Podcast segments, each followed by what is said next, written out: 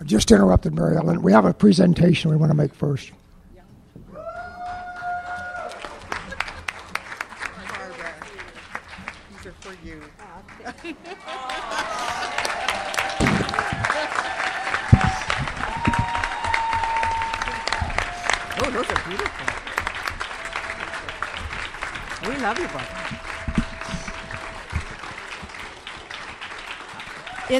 Barbara. These these are because we appreciate everything that Barbara has done from the beginning for the past 18 months. She's the one that wanted and pushed to have the R2 convention in San Diego. And if it wasn't for her, we would not all have had this opportunity to do service at this level. And that is in spite of accidents, in spite of sickness, in spite of everything. She has always been here, and she had a commitment to have the convention here in San Diego, and uh, we're all grateful that she has.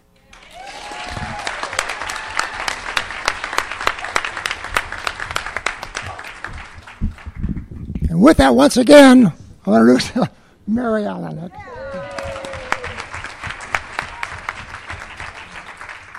I guess I need two introductions. Hi, I'm Mary Ellen, and I'm a compulsive overeater. In 38 short days, I will have three decades of abstinence. I have remained at a medically sound weight range, using the tools and working the 12 steps of Overeaters Anonymous. And I'm happy to share that with you.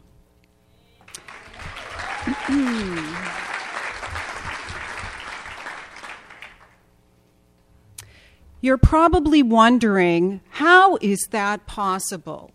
How can someone keep coming back to Overeaters Anonymous for 30 years? Well, it's difficult. I know. I've gone to those meetings and I've said to myself, not coming back here. If she says that again, I'm walking out the door. If he quotes the big book again, the same page from the big book again, I'm going to curse, or maybe I'm going to shoot him, or better yet, I'm going to shoot me.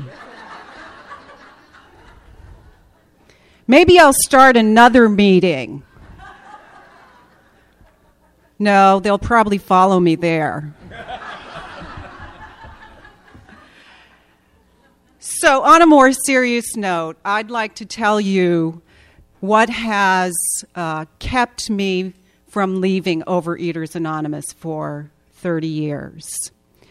And uh, there are many ways to work the 12 steps to treat my soul sickness. I came to Overeaters Anonymous 30 years ago with a soul sickness. I was jealous of my older sister.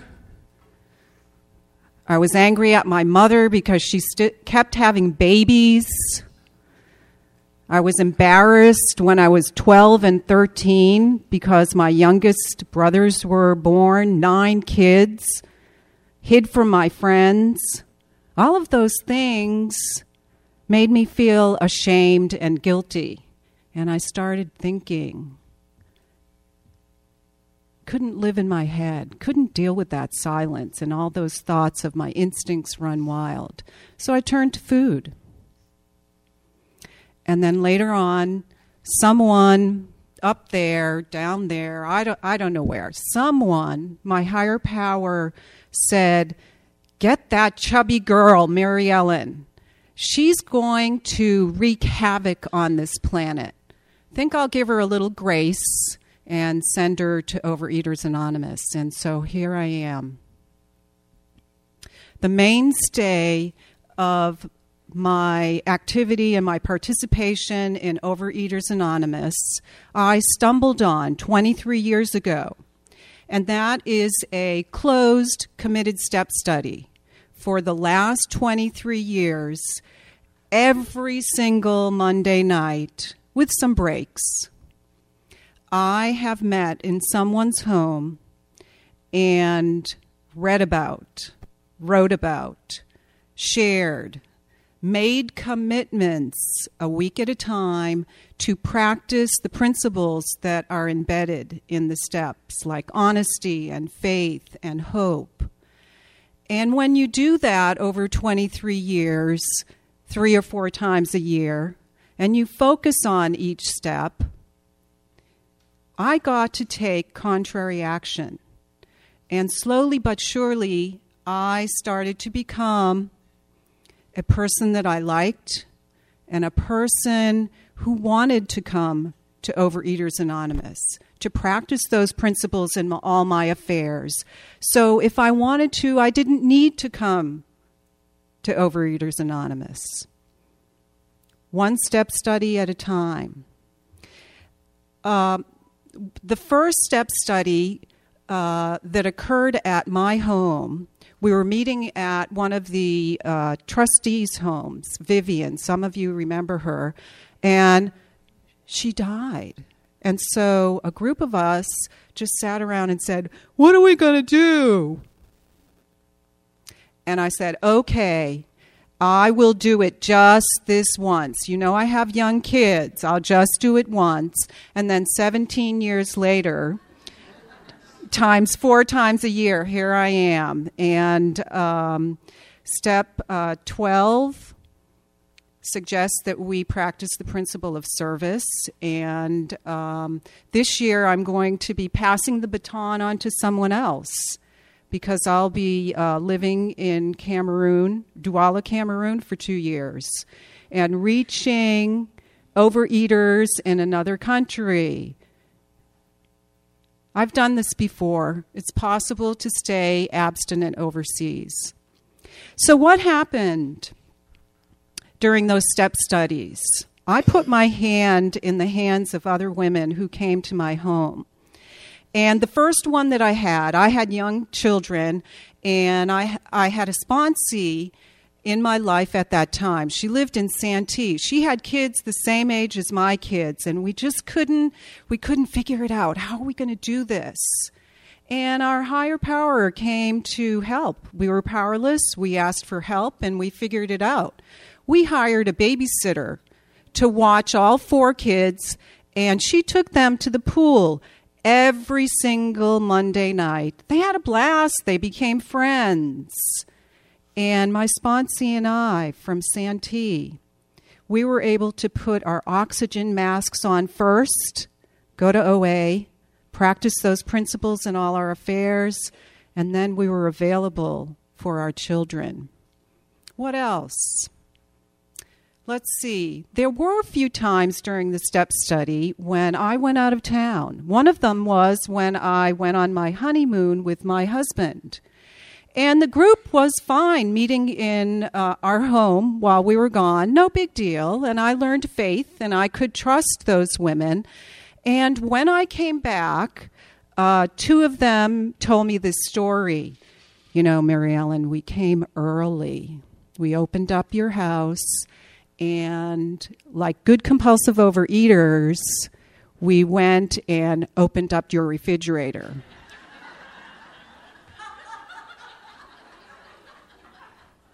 we wanted to see what you were eating for abstinent meals. So we are not a glum lot. And uh, what happened was my husband and I had emptied the refrigerator, and the only thing that was in the freezer was the top of our wedding cake, which is really small. And for those of you who have eaten your entire birthday cake on your birthdays in the past, like me, ate my whole birthday cake when I turned 30, you know what was going through their minds. They wanted to take a little sliver you know, those micro slivers. We do like 17 of them, thinking that no one else would know that we'd eaten that sliver of the cake. Well, anyway, they didn't touch the cake because it was so small and we would have noticed. Anyway.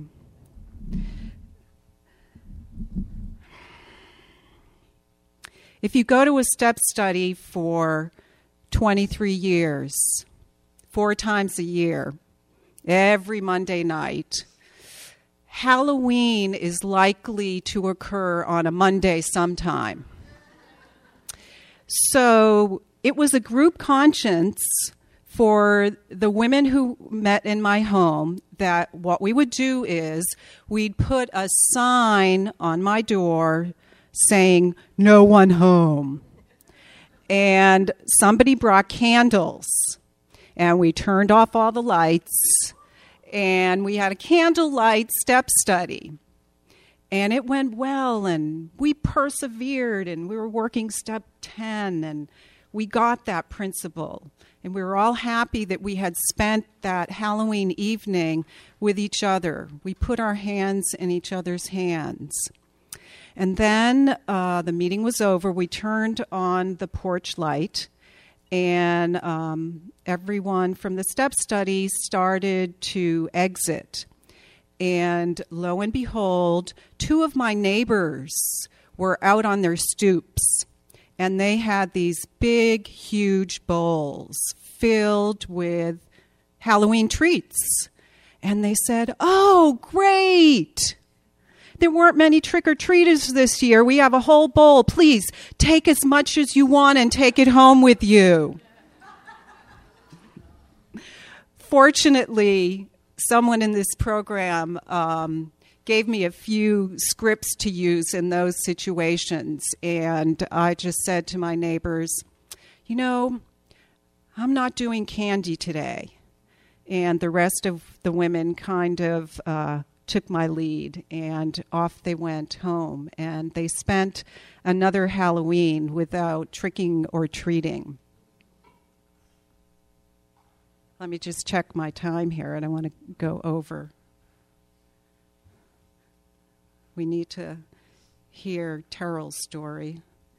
What else happened?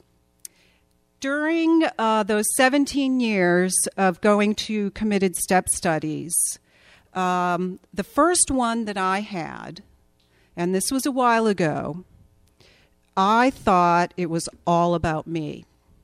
So I thought I had to market this meeting. So I made a flyer and I got out my OA address book and I called everybody I knew. And uh, women from the previous step study called their buddies, and let's get this big group. And I thought I was in charge of who showed up.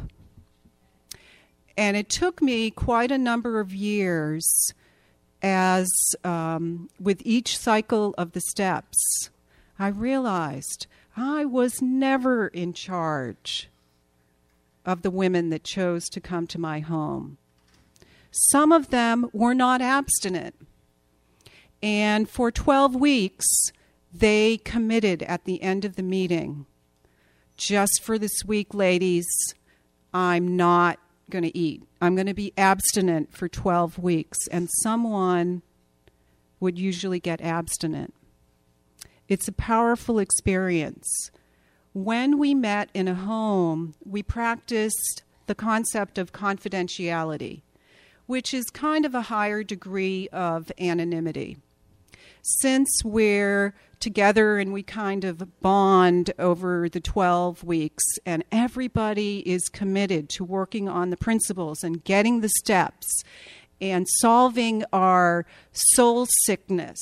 So when we go home, we will not be prompted or motivated to use food to silence our minds when we that chatter comes up.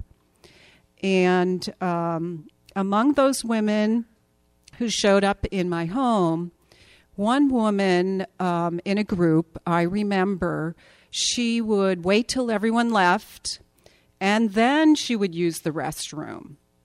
And then when she was finished, she would come downstairs and she said, You know what?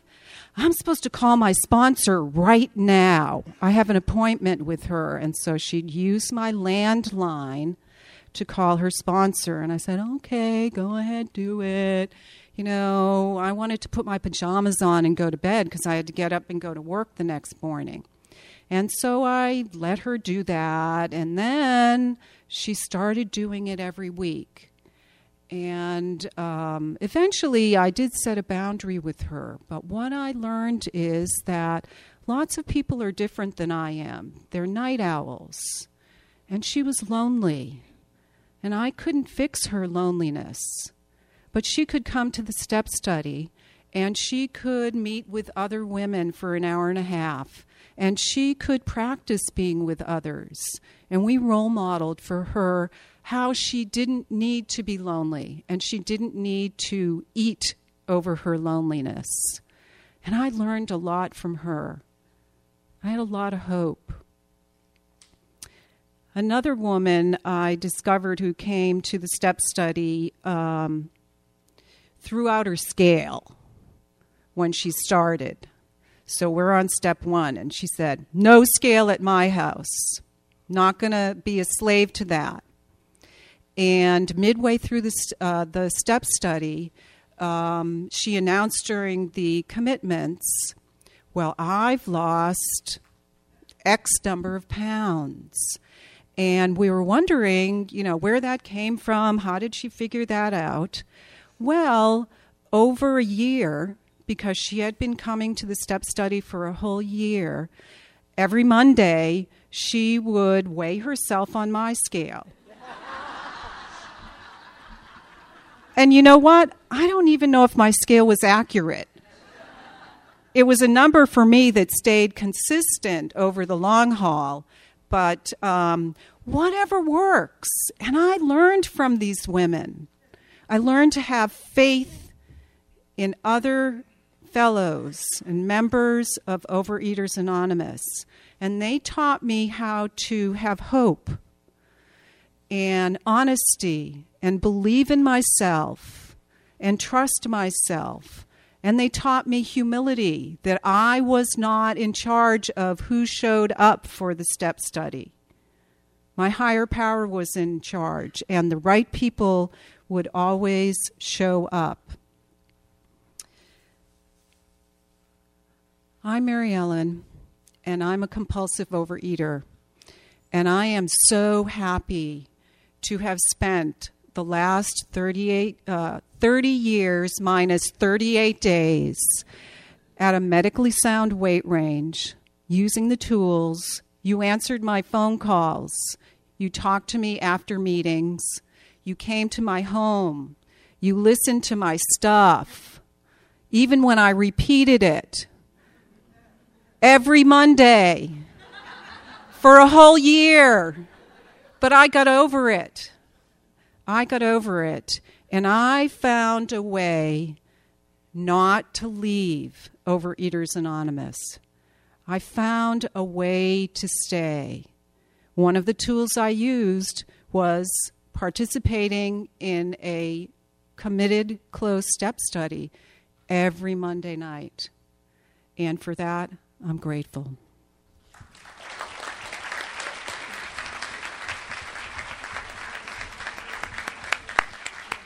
Thank you, Mary Ellen. We'll introduce our next speaker, fellow I just met a bit a while ago. Pretty interesting guy. He's from uh, the Los Angeles area. That means north of Camp Pendleton. Uh, I want to want to introduce Terrell.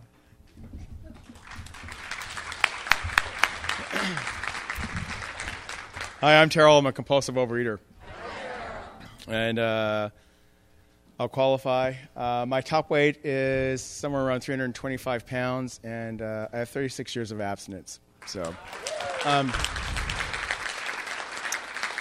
and I, I, need to get this out of the way quickly. Um, Pam, who is the I think the chair of the LA birthday party this year or this coming year, she's riding back to LA with me, and if I did not mention you need to go to LA birthday party in June or January, she will be very upset. And I'll hear about for three hours on the ride home how I didn't say anything about the OA, uh, the LA birthday party. So that is now done. Pam missed it, but you can all tell her that I said it. Um, so, let's see. How did I get here? I didn't like life and I found a solution, and it was called food. And the uh, solution was if I can f- get stuffed enough, if I can be miserable enough from food, I don't have to think about anything else except the misery from food. I can, I can be f- stuffed. I can be thinking about how I'm going to get some more food. I can think, think about the food that I just, ex- just ate. but I have to think about my alcoholic parents. I have to think about all the um, nowadays with the term would be bullying that I got at school. I didn't think about any of that. I could just think about how am I get some more food? Can I where can I hide it? Oh my god, I'm so fat. Oh my gosh, or you know, like, and if I can just be good enough, then life will be better. And if I can just die, then your life will be better. And that was my, that was my thought processes. Uh, needless to say, I came from this dysfunctional alcoholic family, like most of us do, but not all of us. And uh, we all found a way to get out of the family. And my brothers and I talk about it, how we all found a way to get out. And uh, I discovered a Fudgsicle at age four, and it changed my life. And it literally changed my life. Um, I had been, I was living in Oklahoma. I was born in Oklahoma, and I, excuse me, there, better. Um, I was born in Oklahoma, and I was um, shipped to California to, uh, because my parents were getting a divorce, and I came to live with my aunt um, and grandmother. They were in Los Angeles, and I showed up with an Oklahoma accent, and I was different, and um, for some reason, I discovered this Fudgsicle, and life became good life became good. And you know, they talk about in AA where they get that first drink and that first warm glow, and and like life just became changed. I remember that Fudgsicle. It came from a dairy. And as in as we as they talk about in AA and Alcoholics Anonymous and in drug addicts, I start pursuing that high, that high that I got from food. And I'm very clear that I got a high from food because it changed my perception. And that's what I wanted it to do. I wanted to change my thought processes. I wanted to feel good. You know, it, it's, um, our literature says that we are sensitive people. And I ate because I was sensitive. I was sensitive to life, sensitive to, to everything. That your glance could destroy me. Your lack of attention could destroy me. And the only way I know how to deal with that was to eat dried spaghetti in the bathroom by myself. And it was dried spaghetti because ice cream was counted, bread was sliced, so you could count that. But no one seemed to be counting dried spaghetti. My mother never came to me and said, I thought I had a whole thing of dried spaghetti in there and it's not there anymore. So I found the solution in dried spaghetti, eating in the bathroom by myself. What happened was that I, be, I was, uh, I got to, like I said, 325 pounds, mercilessly picked on at school. My stepfather one day said, You know, you're, you're a fat ass kid. Why don't you get out and make some friends? Get out of the house. All you do is lay around watch TV. Why don't you lose some weight? And I said, If I could, I would, but I can't. And uh, somehow, within a short period of time, I wound up at an OA meeting. I was 17 years old. And uh, OA was a bunch of women. And I was a 17 year old boy. And, uh, but my first meeting, this man talked about um, he had lost 100 pounds and he kept it off. And so at my very first OA meeting, I got something that I have never lost as long as I went to my first OA meeting, and that was hope. Hope that I don't have to live my life binging. Hope that I don't have to live my life in misery. Now, I also talked about the, all these steps and so forth. Not for me. They're for my sick alcoholic parents. We talked about God. I prayed to God. I knew about God. He had, he was an asshole. I used to pray to God, say, God, when I wake up, please let me be thin, or please let me be, you know, have my parents stop drinking and fighting, and I'd wake up fat. And I figured that I got the deal with God. God hated me for all the horrible deeds I had done and all the horrible thoughts I had done. And my, my, my punishment was this life. So, but I took a gray sheet of paper, which was offered at that t- point in time. It was a great food plan, and I lost 125 pounds in five months. 17 year old boy, working at a shipping and loading dock. You know, it won't happen today, I assure you. um, but what happened was, so I lost the weight, but I didn't do the things that made me seek excess food. I didn't write the inventories, I didn't do that stuff. So I had to go out and eat again. I come from the school of thought, which is basically our school of thought, which is in our literature, that says I have this disease called compulsive overeating. That I will seek excess food or restricting food or whatever with food. But I have my disease is I will seek excess food to take the edge off. That if I can't kill myself, I will numb myself out with food. The problem with numbing myself out with food is I don't get to cherry pick which emotion I get rid of. So I found that when I binged, I took away all feelings, all emotions. I became numb. I became dead on the inside. Which then means I don't get to experience joy, happiness, frivolity because I was dead. Because I didn't want to feel hurt. So um, since I didn't do since I didn't work a 12 step program, I had to go eat, and I did. I got back up to like 250 pounds, 275 pounds.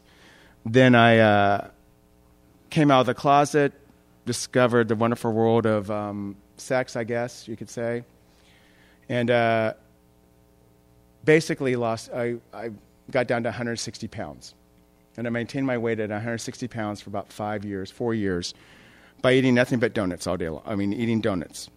I wouldn't eat all day long. Literally, I mean, I might have a salad, but I didn't eat because you folks told me it's not the first bite that puts the weight on. I mean, it's not the hundredth bite that puts the weight on, it's the first. And I discovered about being safe from food. And I am very clear that if I start, and you taught, you taught me this, that if I start, there is no end. Therefore, don't start. Well, I took it to the extreme, right? Because I'm a black or white. I mean, that's what we are, right? Compulsive eaters, we're black or white. Like, well, if I just don't eat, and I, I who here hasn't said, if I could just take a pill for all my nutrition and have to deal with food, then I would be happy, right? That's what we want. We want people to like, okay, I don't want to deal with food. I just don't want to think about it. I just want it to be take that and put it over there. The problem is we we have to eat for nourishment. So. Um, I maintain my weight by eating nothing during the day except maybe nine or ten donuts at night. Um, if you order a dozen donuts, makes you're compulsive overeater, so I always order nine or ten. Um, true. And then also, um, so what happened?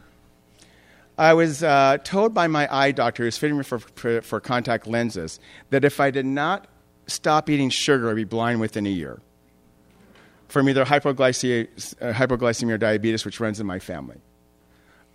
Um, and I then put on 30 pounds in six weeks. And while I was binging my way in Europe, because I was in Europe when this was happening, um, I was on vacation, I remember thinking, I can still see. And when things start to go gray, that's when I will stop.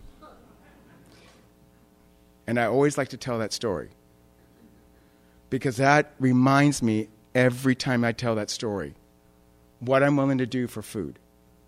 I'm willing to sacrifice my eyesight for one more bite of chocolate. It wasn't for a binge. I wasn't sacrificing my eyesight for a binge. I was sacrificing my eyesight for one more bite of chocolate. Just one more. Just one more bite. Please, let me have one more bite of chocolate. It's all I need, just one more bite. If I get to my one bite, then I'll be good. Um, so when I came back from, uh, and this is where I also know that no matter what I say from the podium, doesn't mean anything. It's what you hear. This newcomer, or this gal came up to me one time and said, Terrell, I really want to thank you. Um, I was I abstained through Europe, and I kept telling myself, if Terrell can abstain in Europe, I can abstain in Europe. If Terrell can abstain in Europe, I can abstain in Europe. I didn't have the heart to tell her like that was where I put on 30 pounds in six weeks. But you know what? She abstained in Europe, and that's all that matters, right? It's what she heard. Um, so I came back, and I uh, I uh, basically called my sister who was in program and said, I need to dry out. I tried kicking sugar in Europe and I was unable to do that.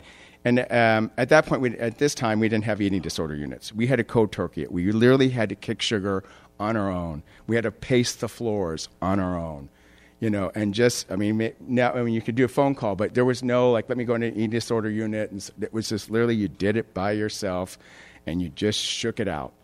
Um, and uh, my sister said, I, I've got company I'll take you to a meeting on Sunday. Um, and I got out the big book because I knew. And I read the big book from cover to cover. And I went to my first meeting, and my first meeting there was a man, one more time, a man was speaking. And but which kind of blew that excuse that it was there's all women, I can't go back to OA because it's all women, I'm a gay man.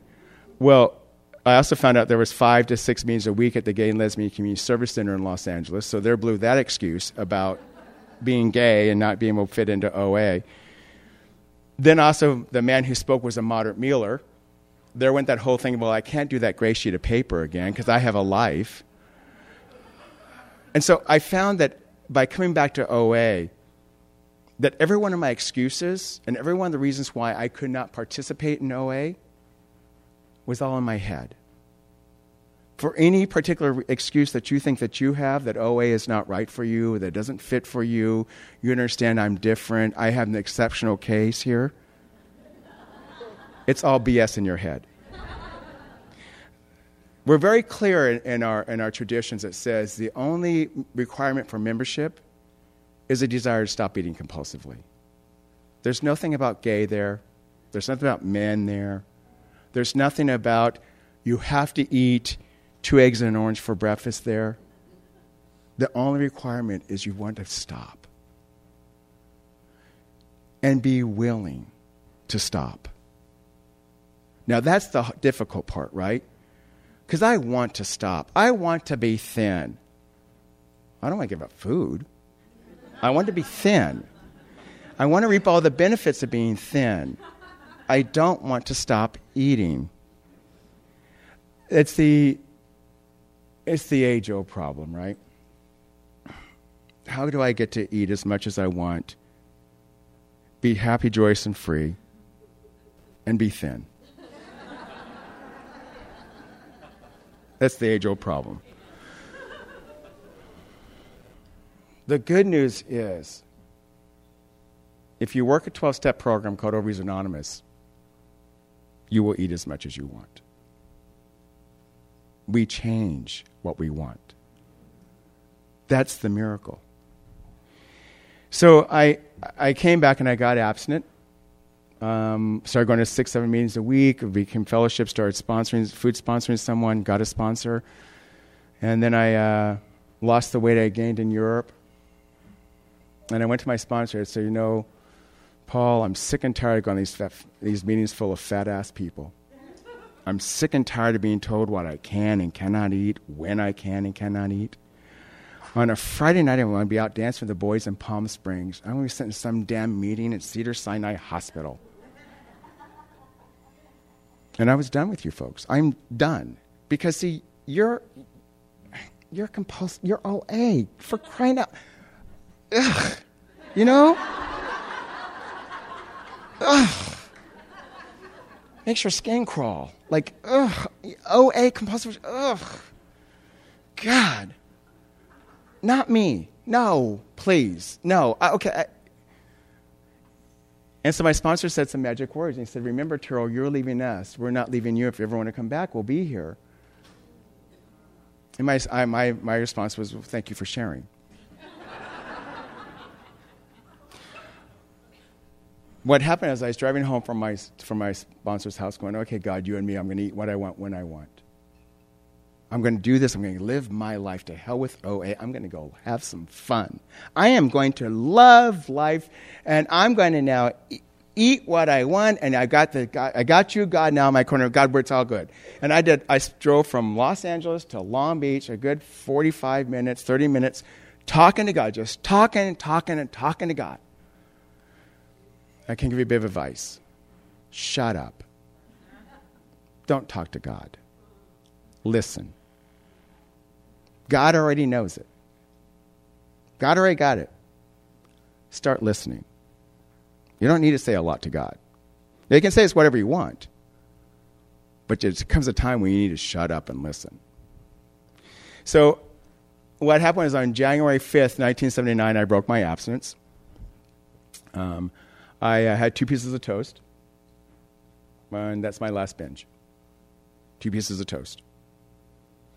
I know it doesn't sound much, but what it did to me, it changed my perception. I wanted to go get my donuts. And I saw the donut stand. I was going to get my donuts. I was going to do it. I was going to go binge. And I got scared. Because you folks said the door will always swing out, but you never know if the door will swing back in. And one more time, I'd stepped out. And I got so scared, I started praying. I said, God, please help me. I cannot do it one more time. I cannot do it one more time. Please help me.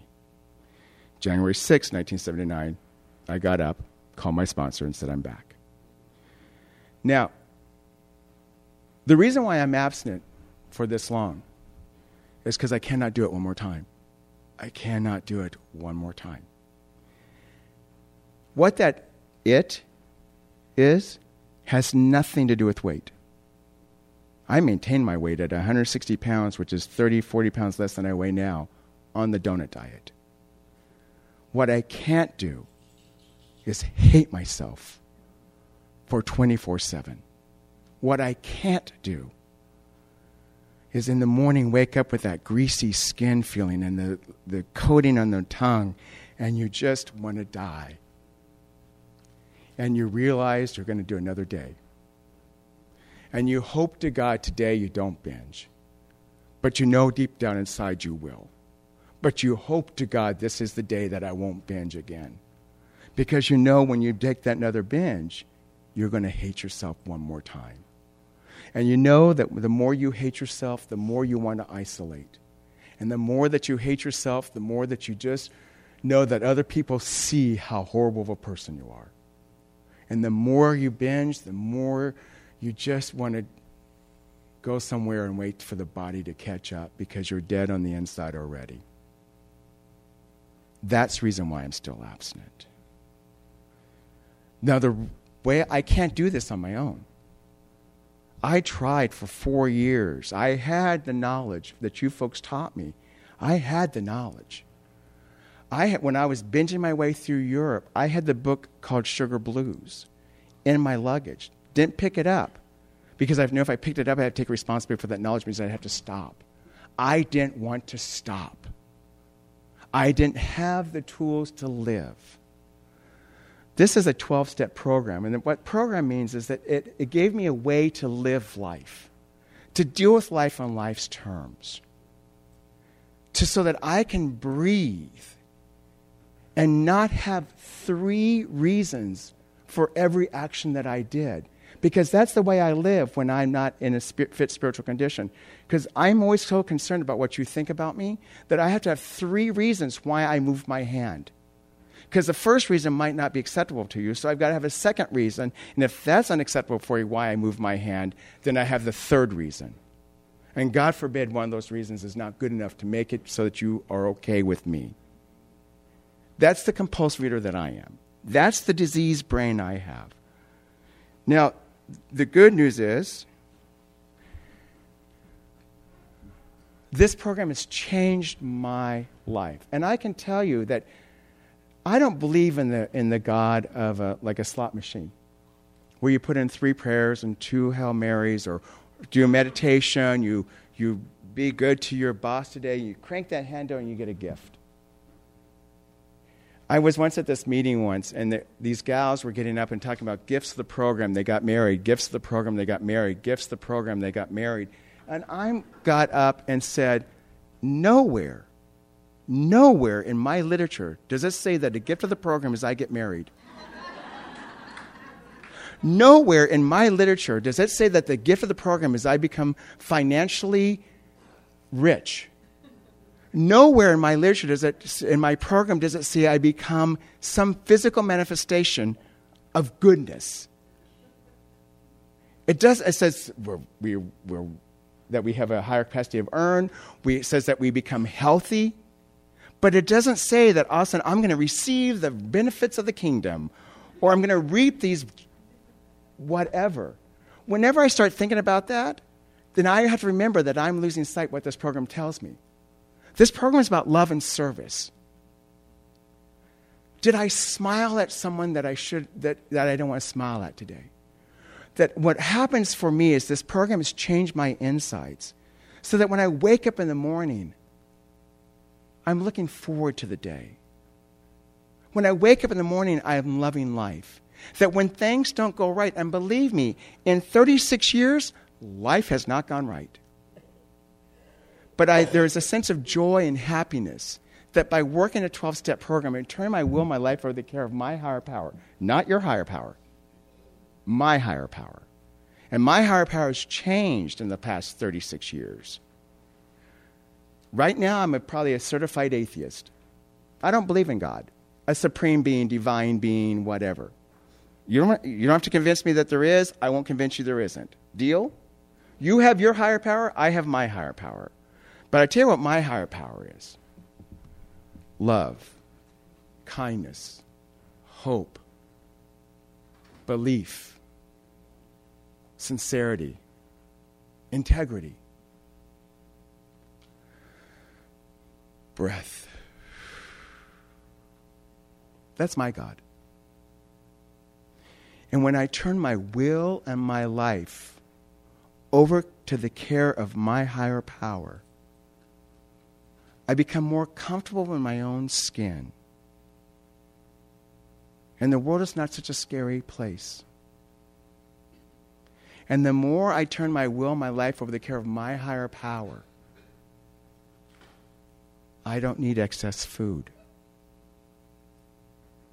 So I eat as much as I want. Thanks for letting me share.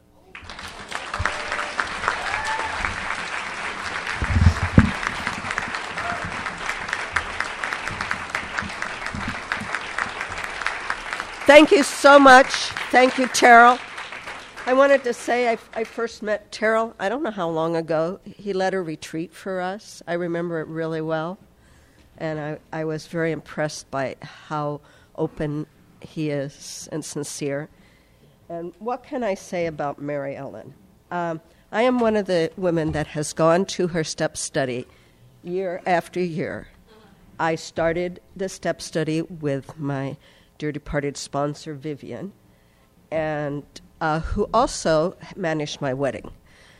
And Vivian told me that I needed to go to a meeting where my husband was not going to be. And so I started going to her step study. And then we started going at Mary Ellen's house. And Mary Ellen and I, when we started, were both younger. Single mothers of boys. Talk about a challenge. Single mothers of boys. And so we got to learn about that. We got to mentor each other through that. And, and I, I just can't tell you all of those things. The way that we cross each other's paths is amazing. Now I have a couple of things. Now, Terrell mentioned that LA birthday party. so I'd like to ask the people from the LA birthday party to come down, and they're going to do a little something, skit or something for us. Yay!